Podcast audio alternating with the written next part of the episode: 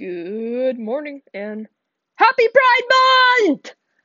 I'm so sorry to the headphone users just sitting there. R.I.P. those eardrums. Hey! oh my gosh. I hope you have the best and most beautifully amazing Pride Month there is yet to have. If you are not out yet, I hope you find a way to safely celebrate still. You make the world seriously such a beautiful place to live in.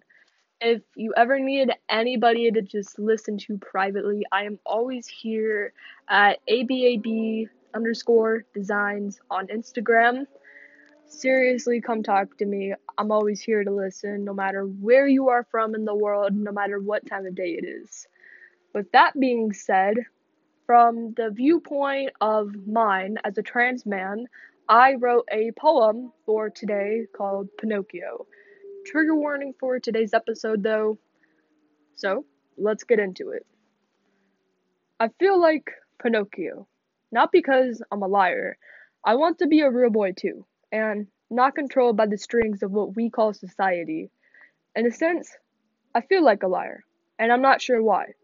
Maybe it's my binder under my shirt that I casually try to fix as I feel like my spine is going to snap. Liar. Or maybe it's my deeper voice as it breaks as I hold in my tears. Liar. I tell myself it's going to get better as my blankets tie my legs to my bed, holding my head, wondering if the sunrise will be any different. Dreams and visions of a life that could be mine or, well, should have been. Count to ten. Hold your breath. Nothing more will lie after death.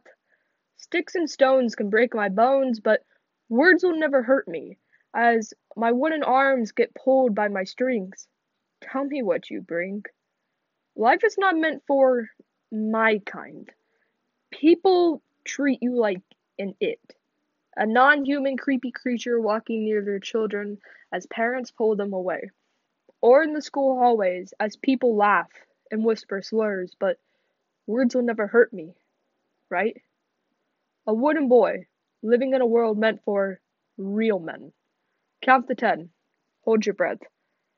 Would life get better after death? A wooden boy, whose strings make his nose grow. How dare he cut the strings and be himself? I don't want to be placed on a shelf. Brave and true. Something of that, of the fairy who's blue. A real boy? He is who? Brave and selfless and true too. Maybe not to you, but to himself.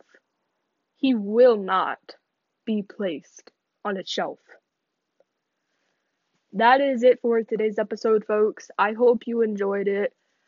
Happy Pride Month. I hope you have an amazing day. Thank you.